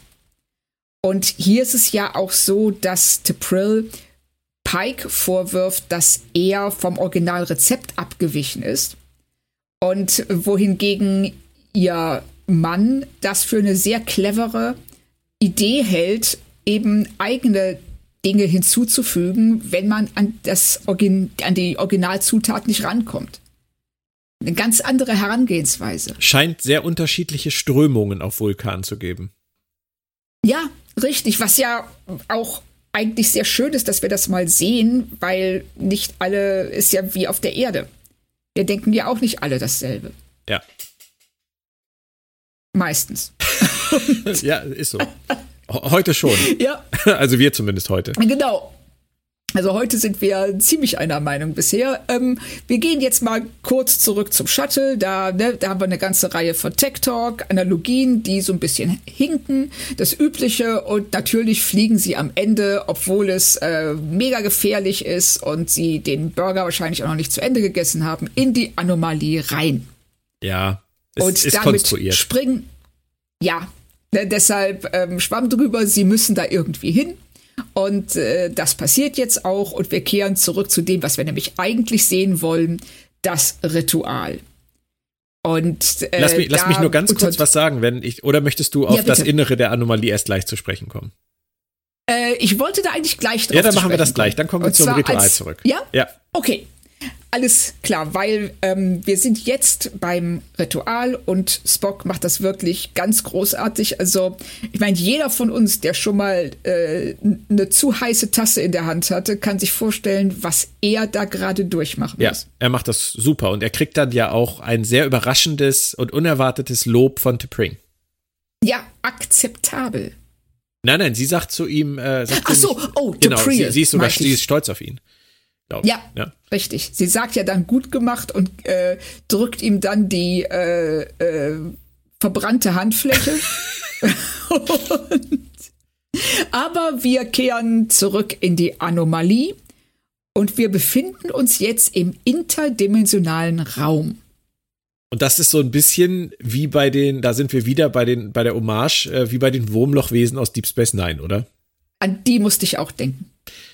Ist sicherlich auch Zufall, aber ähm, war fast exakt wie in Emissary.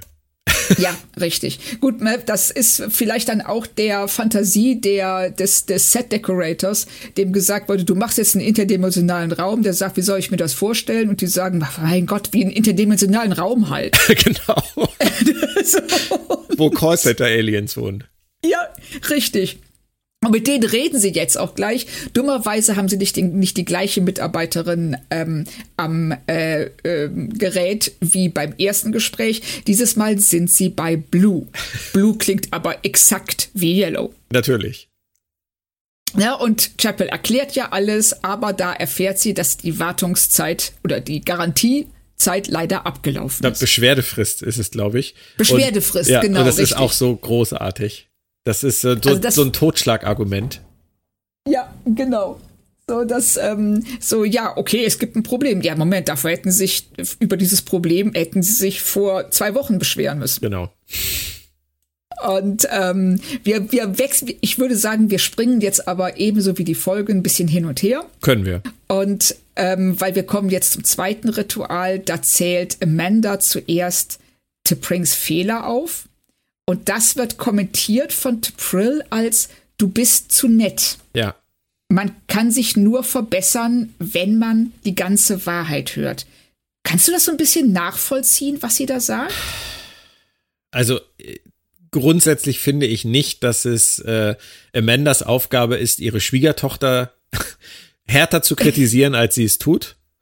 Ähm, ja. Das ist ja auch etwas, was in der Realität viel zu oft passiert dass äh, man sich von Schwiegereltern kritisieren lassen muss. Und äh, ja. was ja etwas sehr Unschönes ist und was auch sehr unschöne Folgen für die Beziehung haben kann ähm, mhm. zwischen allen Beteiligten. Aber ähm, natürlich hat sie in gewisser Weise recht, dass äh, man nur etwas ändern kann, wenn man von irgendjemandem eindeutig darauf hingewiesen wird, dass man Scheiße baut. Und ähm, ja. das ist so ein, so ein Zwiespalt. Also ob es die richtige ob es die richtige Personenkonstellation ist in dieser Folge, um das zu tun, ob es das richtige Ritual ist, um das so zu tun, weiß ich nicht. Wenn, äh, wenn Tipril das mit ihrer Tochter macht, finde ich das in Ordnung, dass sie erwartet, dass Amanda das äh, macht mit ihrer Schwiegertochter, finde ich tatsächlich nicht ganz schlüssig. Ja, das ähm, geht mir ähnlich. Also ich verstehe auch, warum sie das sagt. Sie hat auch vom Prinzip her recht. Aber ich sehe es wie du. Amanda ist nicht die Person, die das tun sollte. Und ich befürchte auch, dass T'Pril es sehr oft oder zu oft tut. Ja, und wie sie Spock angeht, äh, im Rahmen dann der, der Sanduhrzeit ist natürlich auch übel, weil es ist im Prinzip ja, du gehst hin und sagst zu deinem zukünftigen Schwiegersohn, du bist eine Flasche, du bist eine Enttäuschung, du bist nicht zu gebrauchen. Ähm, wem soll das helfen? Also. Richtig. Und man sieht ja auch, Spock platzt ja fast. Was ich, also ich finde, dass Ethan Peck das ganz hervorragend spielt. Ja, aber auch die, ich weiß leider nicht, wie sie heißt, die Schauspielerin von Tepril, als er am oh, Ende da sitzt. Ja. Mit so aufgeplusterten Backen und du echt so denkst, gleich geht er hoch wie eine Bombe. Da guckt sie ihn einen Moment so an, als wenn sie denkt, was zur Hölle ist mit dir nicht richtig? Aber sie ja, sagt stimmt. nichts. Das ist genau. toll. Und ähm, das Einzige, was sie ja dann sagt, ist, dass ähm, als Spock aufs Klo flieht und dann da seinen großartigen Ausbruch hat und ins, und, äh, ins Handtuch schreit und ähm, sich erstmal beruhigen muss, sagt sie ja dann nur, ähm, äh, dass ein Vulkan ja eine widerstandsfähigere Blase haben sollte. Richtig, das ist wieder das Einzige, was ihr dazu einfällt. Ja. Ähm, und bei der Handtuchszene dachte ich nur, das macht meine Tochter bestimmt auch regelmäßig nach Unterhaltung mit mir. Das ist schön, wie die Folge einem diesen Perspektivenwechsel aufzwingt. Ja, und äh, du bist wieder in, äh, auf Ferengi nah. Höre ich das richtig? Es regnet. Ja, Richtig, also ähm, äh, wir hatten ja, ähm, um äh, kurz hinter die Kulissen zu gehen, äh, wir wollten eigentlich ja heute später podcasten. Äh, dann hat der Wetterbericht uns darauf aufmerksam gemacht, dass ein Gewitter droht. Gleichzeitig ist hier vor der Tür eine Baustelle, weshalb wir ja später casten wollten. Jetzt haben wir den absoluten Double, den, den Doppelknaller von Bagger, der alle zwei Minuten draußen vor der Tür vorbeifährt und dem aufs Dach prasselnden Regen. Aber wir sind ja fast also durch. Alles, genau, wir sind fast durch. Also alles nicht ganz richtig gemacht, aber fast. Okay. Und deshalb ähm, ähm, machen wir jetzt einfach weiter damit, dass wir ähm, zurück in die Anomalie gehen. Und da sagt Yellow, die Chefin von Blue, taucht auf, die einzige, die hier Ahnung hat.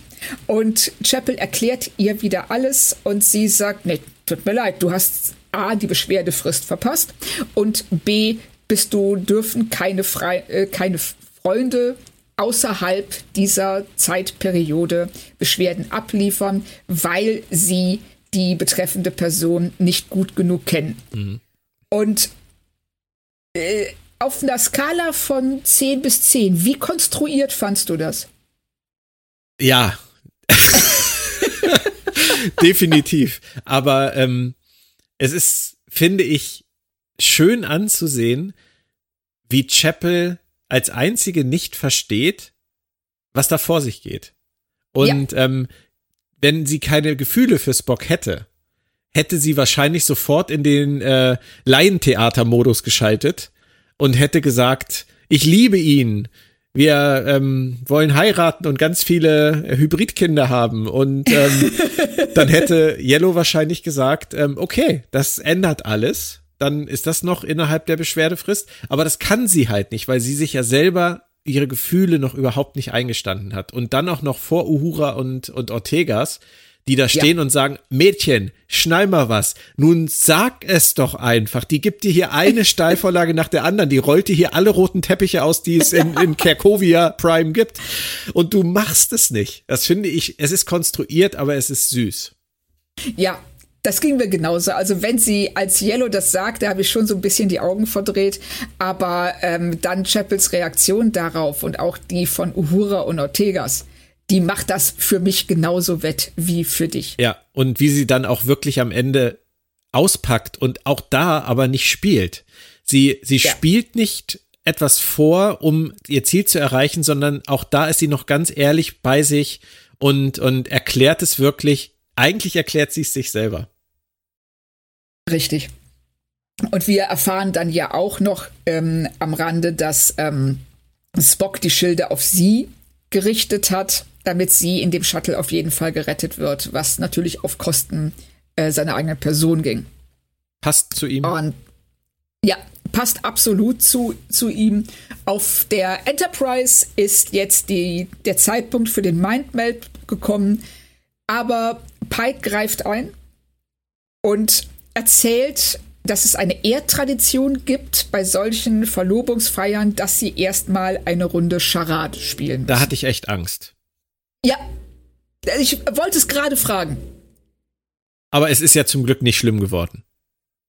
Richtig, weil ähm, Chapel rettet alle, indem sie ähm, mit Spocks Vitaminen auftaucht, wie sie sagt.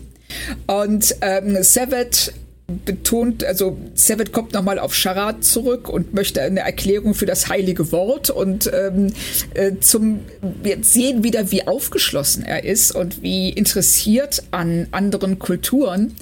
Aber ähm, zum Glück werden alle davor bewahrt und wir switchen rüber zu Chapel und Spock. Und die beiden ähm, äh, unterhalten sich nochmal. Wie schätzt du die Szene ein? Vor allen Dingen auch das Ende der Szene. Ich finde, ähm, ja, das Ende der Szene ist natürlich das Bedeutende daran. Ähm, ich finde es aber gerade in Hinblick auch auf die Unterhaltung oder beziehungsweise den Monolog von Chapel vor den Kerkovianern interessant, ähm, weil sie den Kerkovianern ist ja so erklärt, dass dieser Spock, den sie falsch repariert haben, einer ist, der sie viel besser versteht, der ihre Gefühle viel besser versteht, den sie viel besser versteht und ähm, dem sie sich eigentlich viel näher fühlt und dann aber sagt, aber trotzdem fehlt ein Teil, mit dem ich eine Verbindung ha habe oder spüre und ich will diesen Spock nicht so einfach zugänglich, wie er jetzt ist, sondern ich will ihn so, wie er gehört. Und mhm. ähm, in dieser Unterhaltung jetzt mit Spock, finde ich, kommt das auch durch, dass sie es genießt, vor ihm zu stehen und zu spüren, dass er in der Lage wäre, ihr Dinge zu geben, die er sonst nicht kann. Ja. Und als er ihr gerade sagen will, was er für sie empfindet, spritzt sie ihm dieses Zeug in den Hals. Und ähm, nimmt sich die Möglichkeit zu hören, was er zu sagen hat. Das einzige Mal vielleicht zu hören, was er wirklich fühlt für sie und ich finde, das kann man, als sie dann den Raum verlässt, weil das ja sofort natürlich wirkt, auf einer Skala von eins bis, äh, von zehn bis zehn, wie konstruiert ist das? Aber egal. Die Ohren wachsen erst später, aber alles andere funktioniert gleich. Ähm, stürmt sie ja dann raus oder geht raus und man kann ihrem ganz, ihrem Gesicht alles ablesen, was in dem Moment in ihr vor sich geht, was sie da gerade geopfert ja. hat. Vielleicht wollte sie es auch nicht hören. Wie schätzt du das ein? Das ist, ähm, die, ich habe mir die gleiche Frage auch gestellt, aber ich bin eher bei deiner Interpretation dass ähm, sie, sie in dem Moment, also sie will nicht, dass er etwas sagt, was der vollständige Spock niemals sagen würde oder könnte. Und sie weiß, dass wenn sie ihm sein, sein ganzes Ich zurückgibt, dass sie diese Worte nie wieder hören wird. Und deshalb, sie bewahrt ihn und sich selbst davor. Ja. Aber es ist trotzdem und sehr tragisch. Es ist total ja, total tragisch. Und ähm, weil sie auch diese Nähe aufgibt, um ihm seine, seine ganze Persönlichkeit zurückgeben zu können. Das ist auf einer emotionalen Ebene, ist es nichts anderes als das, was Spock macht, wenn er die Schilde auf sie konzentriert. Stimmt. Weil ne, so sie stellt sich selbst zurück und ähm, stellt ihn an erster Stelle und seine Bedürfnisse. Und das ist schon, das ist echt groß. Also wie sie ähm, ihr Verhalten, ähm, die, die Logik, die für sie dahinter steckt und auch ähm, ihre, ähm, ja, ihre, ähm, wie, wie, soll man sagen, ja, das, ihre Selbstlosigkeit. Ja. Das fand ich wirklich sehr, sehr schön. Ist eine sehr, sehr, sehr, sehr spannende Figur geworden. Ja, absolut. Und das, ähm, ich finde, sie tragen das auch gut in die nächste Szene rein. Wenn Spock, er kann ja jetzt diesen, diese Gedankenverschmelzung ähm, abhalten mit seiner Mutter. Und wir hören jetzt hier in der Szene nur, dass sie sich gerade daran erinnert, wie sie ihn zur Schule gebracht hat. Mhm. Worauf Teprill ja da sofort auch reingrätscht und sagt, naja, es wäre ja sehr alltägliche Erinnerung und ähm, äh, dann tatsächlich zum ersten Mal von T'Pring korrigiert wird. Ja, ge wirklich Gegenwind bekommt. Ja. Was ich auch sehr überraschend fand, in dem Moment, dass, dass sie an dem Punkt einhakt. Ja, aber es ist, äh, sie bleibt halt im Protokoll. Sie sagt halt zu ihrer Mutter, deine, deine Einschätzung ist nicht notwendig an dieser Stelle. Es ist nur notwendig, Richtig. dass du sagst, dass wir durch sind. Genau, und sie, ähm, sie bleibt, also sie äh, packt sie da, wo sie sie treffen kann. Nämlich an, dies, an ihrer ähm, absoluten ähm, ja, in ihrem Dogmatismus, in ihrem vulkanischen Dogmatismus. Das Ritual läuft so und so ab. Ihr Kommentar ist unnötig und da kann sie sie packen. Sie kann sie nicht auf einer emotionalen Ebene, aber auf dieser rein, ähm, auf dieser reinen Protokollebene. Richtig.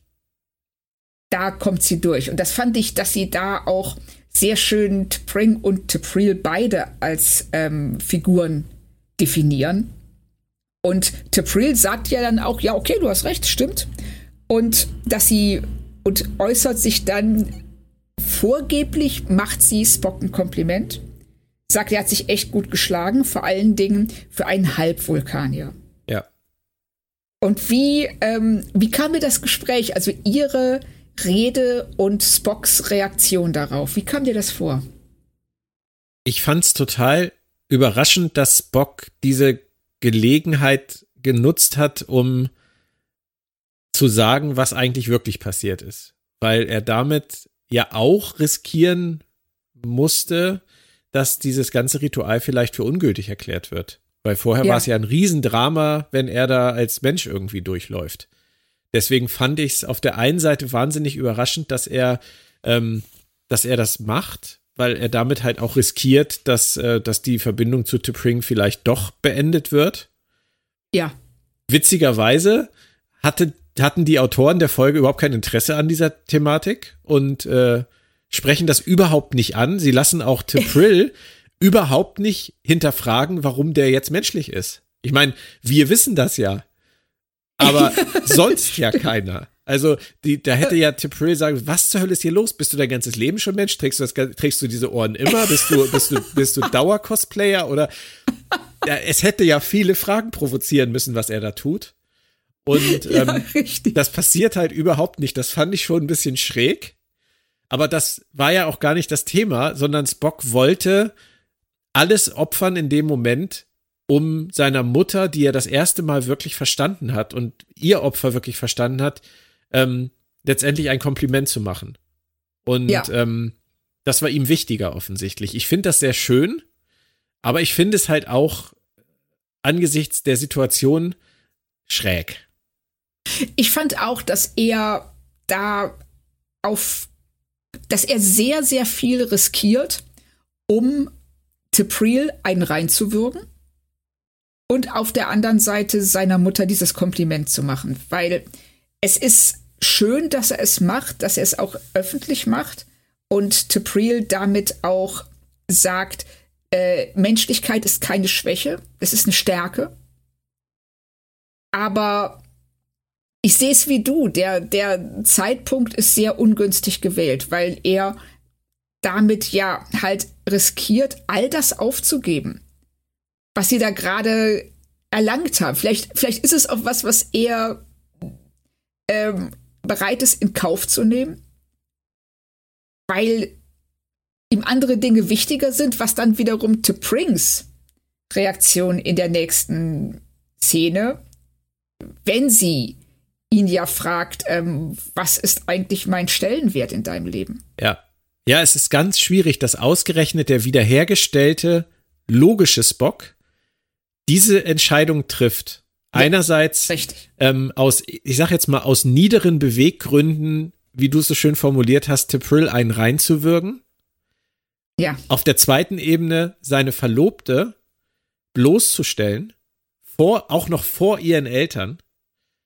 Und ja. ähm, auf der dritten Ebene, und das heißen wir ja gut, seiner Mutter dieses Kompliment zu machen. Es wäre nach ein wenig logischer Überlegung sehr viel einfacher möglich gewesen, alles vernünftig zu machen. Er hätte sich das Reinwürgen sparen können. Er hätte Tip Pringles unter vier Augen sagen können und er hätte seiner Mutter das Kompliment auch ohne Publikum machen können. Wobei es natürlich ihm wahrscheinlich wichtig war, das vor Vulkaniern zu tun.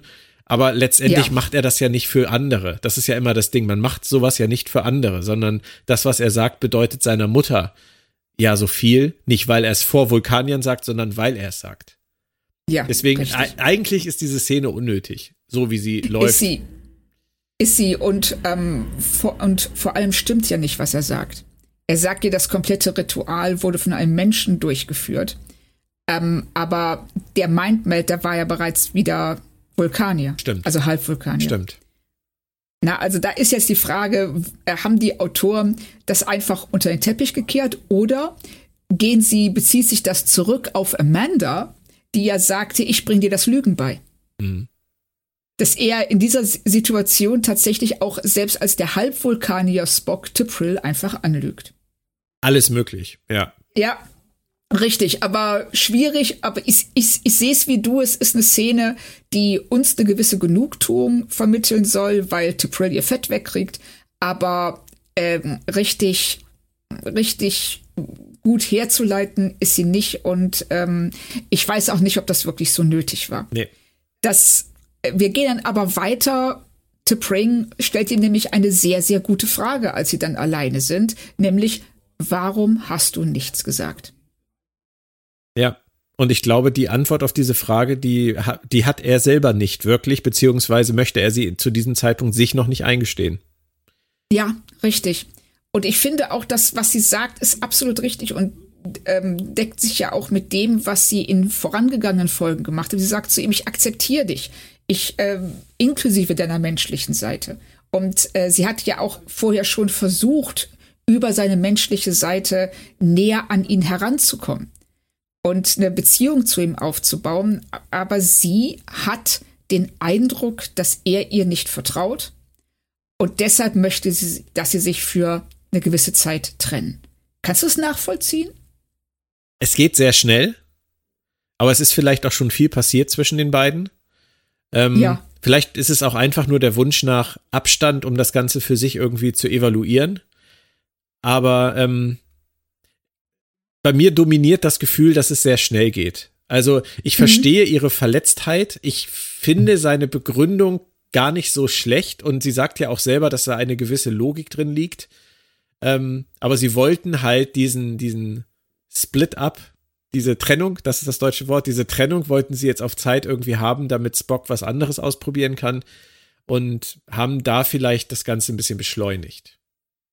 Ja, so kam mir das auch vor, dass sie einfach jetzt in den letzten fünf Minuten noch unbedingt eine Chapel-Spock-Szene reinquetschen möchten. Bei der er nicht die, ganz die, schlecht aussieht. Nein, nein, über, überhaupt nicht. Da äh, kommen wir jetzt ja auch ganz, Nein, nein, ich, äh, ähm, Entschuldigung, ich meine das anders. Äh, sie wollten eine Szene reinquetschen mit Chapel und Spock, bei der er nicht so schlecht wegkommt, weißt du? Ach so. Weil wenn ah. wenn sie das vorher nicht gemacht hätte, ist natürlich jetzt auch so, dass man sagt irgendwie die die Freundin sagt, wir machen eine kurze Phase der der des Abstands, um uns klar zu werden. Und das erste, was Spock macht, ist knutschen gehen mit einer anderen. Ja, ist jetzt genau. nicht moralisch besser als als andersrum, aber in den in ja. den äh, Augen der Autoren vielleicht. Richtig und äh, vor allen Dingen gibt diese Szene ja Tippring völlig recht Sie hat keinen hohen Stellenwert in Spocks Leben und äh, er vertraut ihr nicht und sie sollte ihm vielleicht auch nicht hundertprozentig vertrauen. Richtig. Das ist das, ne, was man da rausholen kann. Ähm, aber erst lass uns kurz noch zu Chapel gehen, die ihr Stipendium nicht bekommt, wie der ähm, arrogante äh, Wissenschaftsvulkanier zu ihr sagt. Aber sie nimmt das sehr gelassen. Ja, sie erzählt ihm einfach mal, was sie heute so gemacht hat und äh, sieht erfreut dabei zu, wie seine spitzen Öhrchen immer größer werden und seine Augen auch. Und ähm, als er gerade fragen will, ob er alle Infos haben kann, sagt sie, vielleicht habe ich ja irgendwann Lust, mich mal wieder zu melden und macht einfach den Bildschirm aus. Das ist äh, eine Reaktion, die ich gut nachvollziehen kann. Ja, also ich finde auch, da lässt sie, äh, wie man so schön sagt, einfach mal das Mikro fallen und geht von der Bühne. Genau. Chapel has left the building. Ja, ja, genau, ja. richtig. Nein, finde ich, finde ich super und bereitet ja auch Dinge vor für später, die, die gut passen. Richtig. Und ähm, zur Vorbereitung, wir hatten ja schon gehört, dass Spock bei seinem Mindmeld in Amandas Gedanken die Erinnerung an äh, einen Schultag gefunden hat. Jetzt, ähm, als die beiden sich voneinander verabschieden im Transporterraum, erzählt, äh, bekommen wir jetzt klarer erzählt, um was es da ging, nämlich es war das erste Mal, dass vulkanische Kinder mit ihm spielen wollten. Ja. Und ich fand das schon ziemlich stark, aber dann auch, wie sie das drehen. Weil er sagt ja dann, und ich weiß nicht, wie es dir ging, mir kam es so vor, als ob er diese Erkenntnis tatsächlich erst in dem Moment hat, dass die Mütter dieser Kinder seine Mutter abgelehnt haben. Ja, Ich glaube, das ist ihm wirklich erst jetzt klar geworden. Ja. Wie schlimm das, das vor allem auch gewesen sein muss. Ja, richtig. Das, er sagt ja auch, und das ist ähm, wieder mal dieses Thema Perspektivenwechsel in der Folge, dass ähm, er hat ja, also er bemüht sich ja die ganze Zeit, Vulkanier zu sein und seine menschliche Seite zu unterdrücken. Da hat er wahrscheinlich gar nicht gesehen, wie schwer es ist, für einen Menschen auf Vulkan zu leben. Ja, er hat durch die Sache eine ganz andere Wertschätzung für all das gefunden, was seine Mutter geleistet hat an der Seite von Sarek auf Vulkan als Mutter von ihm in dieser Gesellschaft. Ja. So betrachtet wie von Menschen, äh, Entschuldigung, Vulkaniern, Entschuldigung, wie Tepril, ähm, immer beurteilt werden. Das ist, das, das ist, muss die Hölle sein und äh, Amanda muss eine wahnsinnig starke Person sein, um das so durchgehalten zu haben, weil ja auch Sarek keine einfache Person ist. Richtig. Und sie sagt es ja auch. Sie, sie sagt ja, es ist nicht leicht, als Mensch einen Vulkanier zu lieben. Ja, das rahmt das wunderbar ein. Ja, finde ich auch. Hast du da den Eindruck gehabt, dass Spock sofort den Bezug zu ihm und Chapel herstellt? Ja, auf jeden Fall. Ging mir auch so. Ja. Und dann kommt ja auch die angesprochene Szene, wo er zu ihr will, aber sie schon vor seiner Tür steht. Wir sind ja, genau. wir sind ja weiterhin in der Sitcom. Es muss dann auch so sein, aber man muss ja auch seine Handlung nach Hause bringen. Und ich kann das total verstehen, dass die dieses Ende für diese Folge wollten. Das geht mir auch so. Und ähm, sie haben in der Folge, sie, sie brechen einige Male was übers Knie. Und ähm, hier haben wir gefühlt 20 Sekunden vorher die, die Trennung auf Zeit. Betonen wir nochmal, auf Zeit ja. zwischen Spock und T'Pring. Und dann sagt er Chapel direkt, du, hör mal, ich habe mich von T'Pring getrennt, auf Zeit. äh, und ich fühle mich auch total schlecht dabei, aber es war auch wirklich nötig. Und, ähm, und, ähm, äh, er, und er gibt ja dann auch, er sagt ja, ich unterdrücke hier eigentlich immer meine Gefühle, aber es gibt eins, was ich nicht mehr unterdrücken will. Und dann kommt sie ihm ja zuvor und küsst ihn. Und das ist die nächste Hommage und die letzte in dieser Folge. Da musste ich wahnsinnig an die DS9-Folge His Way denken, in der Kira und Odo sich das erste Mal küssen, wo sie auf der ja. Promenade stehen und, und sich im Prinzip streiten und, und dann am Ende irgendjemand sagt, äh, vielleicht sollten wir uns einfach küssen und dann, ja, dann tun wir es doch einfach und dann küssen sie sich halt. Das ist ähnlich komödiantisch ausgespielt wie hier. Und ähm, ich finde es ganz toll. Also ich finde, sie haben es gut gemacht. Es, ich ich kann es kaufen, auch wenn alles in der Herleitung ein bisschen heute die Polter geht. und man sich schon fragen kann, äh, was, was in Spocks Kopf so vorgeht. Ähm, aber da wir ja auch wissen, dass diese Beziehung zu T'Pring scheitern wird, das wissen wir ja nun aus, aus den Classics schon, ähm, ja. fällt es uns natürlich nicht ganz so schwer zu sympathisieren und zu sagen, meine Güte, dann macht's doch Richtig. halt. Genau, richtig. Und ähm, wir, wir enden ja dann auch damit, dass ähm, Spock fragt, was bedeutet das? Ja. Und das, wenn man, wie du schon sagst, wir wissen, die Beziehung zwischen ihm und T'Pring wird scheitern. Wir wissen, dass es ähm, auf die Ereignisse in äh, Time zurück äh, hinauslaufen wird. Und äh, da ist es schon schön. Also ich bin, ich weiß nicht, wie es dir ging, ich bin in dem Moment wirklich in Gedanken in diese Folge gesprungen. Ja, ging mir auch so. und ähm, ja, und wir werden sehen, was es für ihn und Chapel bedeutet. Ja. Und das äh, wird sicherlich, wie wir ja schon wissen aus äh, späteren Folgen, es wird ja, ne, das ist nicht das Letzte, was wir über diese Beziehung hören werden. Nein, das stimmt. So wie der, wie der Stil oh. der Folge ist. Ähm, ich weiß nicht, ob du es mitgekriegt hast, wer an dieser Folge mitgeschrieben hat. Ich habe es bestimmt mitbekommen und vergessen. Wer denn? Okay, ähm, Catherine Lynn hat an der Folge mitgeschrieben und das ist die, die bei Lower Decks die Folge Wedge Dutch geschrieben hat und die die Figur oh. der Tillin in Lower Decks erschaffen hat nach ihrer eigenen Cosplayerin, die sie jahrelang auf Conventions gecosplayt hat und die bei äh, Lower Decks sowas wie ein äh, Canon Consultant ist und hier bei Strange New Worlds Supervising Producer und bei dieser Folge dann das erste Mal mitgeschrieben hat. Die zweite in der Staffel, bei der sie dann mitgeschrieben hat, ist äh, die Crossover-Folge mit Lower Decks. Und Was ich, total Sinn macht. Und ich finde wirklich, dass man den Stil, den sie einbringt, spüren kann. Bilde ich mir ein. Total. Also, nee, du bildest dir es nicht ein, weil ähm, ich, die das nicht auf dem Schirm hatte, habe mir nämlich bei, äh, bei meinem Fazit aufgeschrieben, ich hätte mir diese Folge in Lower Decks vorstellen ja. können. Absolut. Cool. Ja. Aber dann sag doch mal dein Fazit, bitte. Ich finde die Folge schwer zu bewerten, weil ähm, sie mir so viel Spaß macht, dass ich eigentlich 5 von 5 geben würde.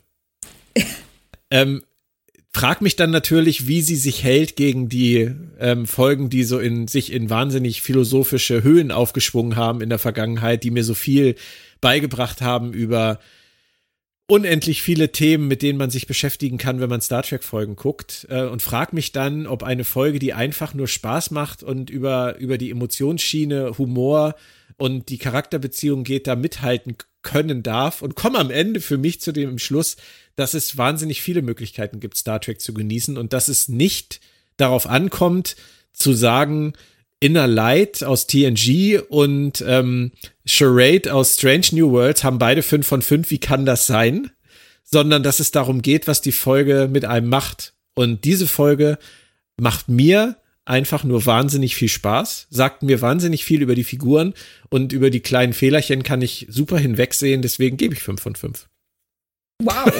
Okay, das, ich finde das hervorragend hergeleitet, weil du hast völlig recht. Man muss, man sollte Folgen für sich bewerten und nicht unbedingt miteinander vergleichen, weil ähm, ich sag mal, wenn Inner Light ähm, ein, ähm, eine Schokoladentorte mit Schokoladensoße und einem geschmolzenen Schokoladenkern ist und Charades ist ähm, ein äh, ist eine thailändische Tom Kap Suppe auf höchster Perfektion. Ich kann das nicht vergleichen, aber ich kann sagen, dass in beiden Fällen es absolut mega lecker ist ja. und ich das eine nicht besser als das andere bewerten kann. Du setzt noch einen um, drauf. Super. Finde ich gut.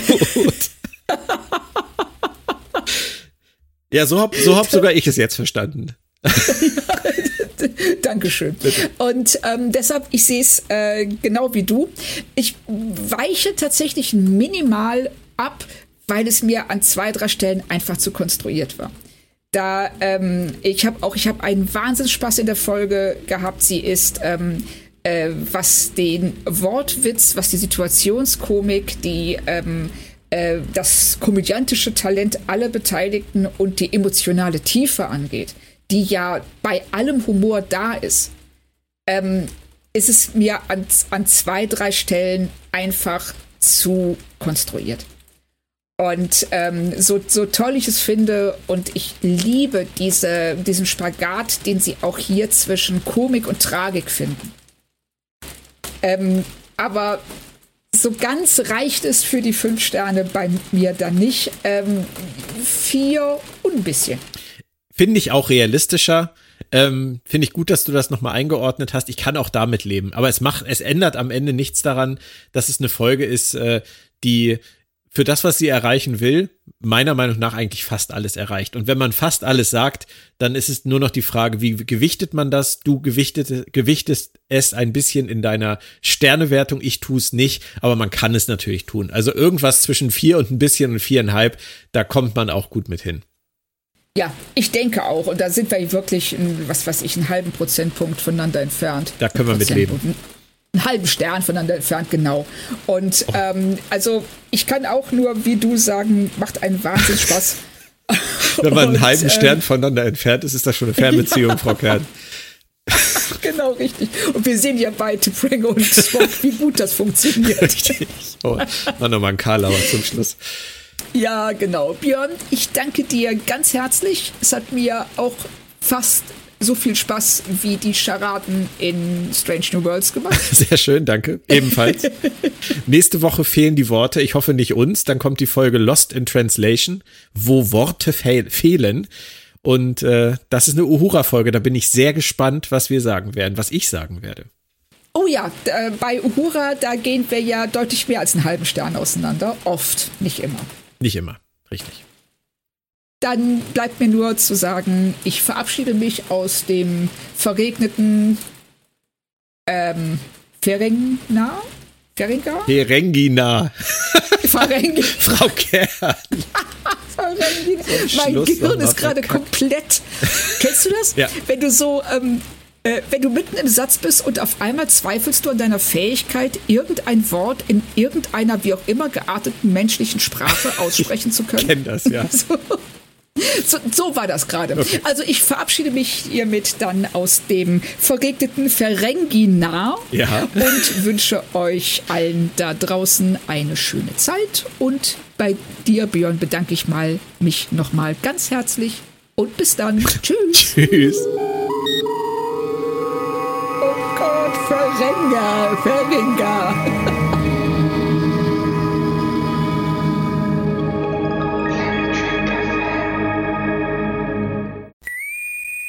Planet Trek FM ist ein Podcast von planettrek.de. Die ganze Welt von Star Trek und darüber hinaus.